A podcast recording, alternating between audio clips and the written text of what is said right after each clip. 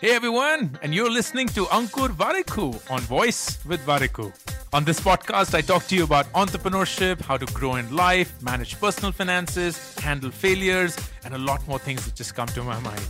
The episode begins. How do I make tough decisions in life?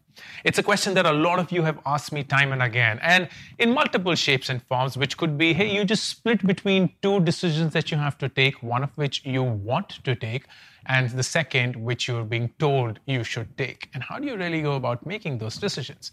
I have followed two mental models that have helped me tremendously in making some very tough choices in life, and I have made some very tough choices in life. The first one is looking at life in a very pure way and realizing the fact that most of the decisions you make in life are actually reversible. What I mean by that is if you were to take that decision and for whatever reason that does not work out your way, you can always come back to where you started from.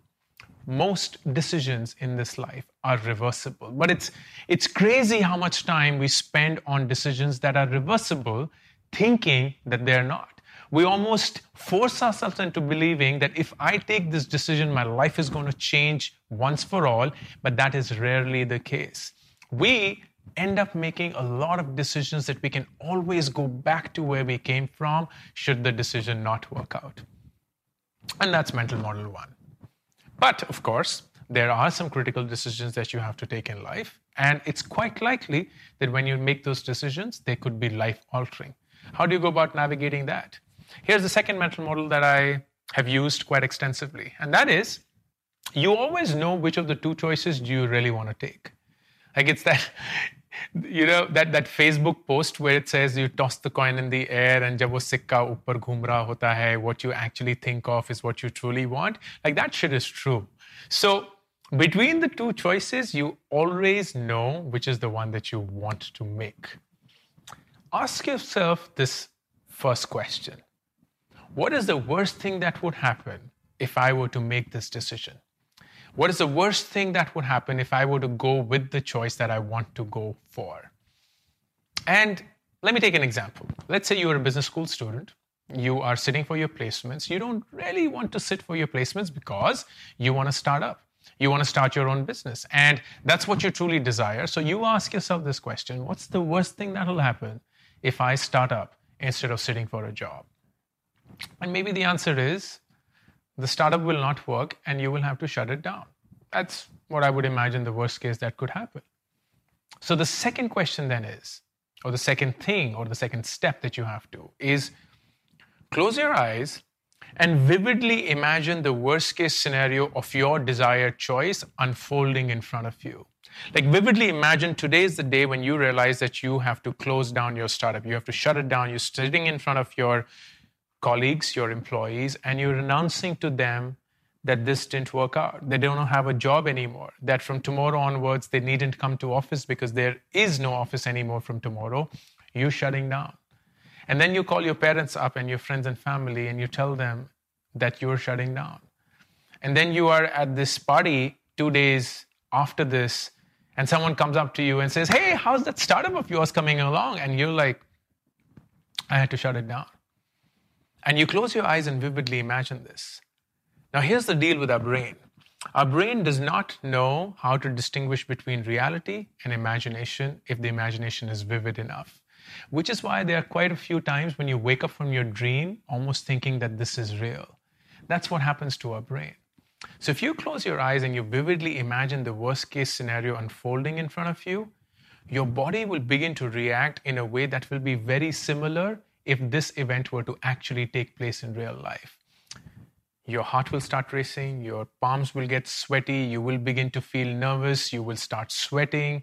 All the things and the emotions that you will feel when this actually happens will begin to happen to you. Which brings me to the third step and the most important one.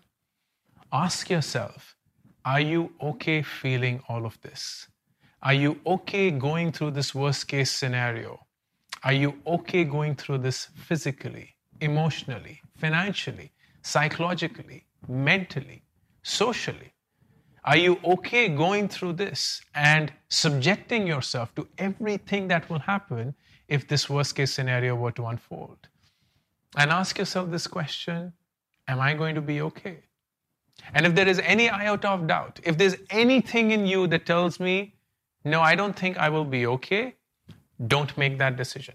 Don't make that decision because you're not as yet ready to face what is possibly the worst thing that could happen to you.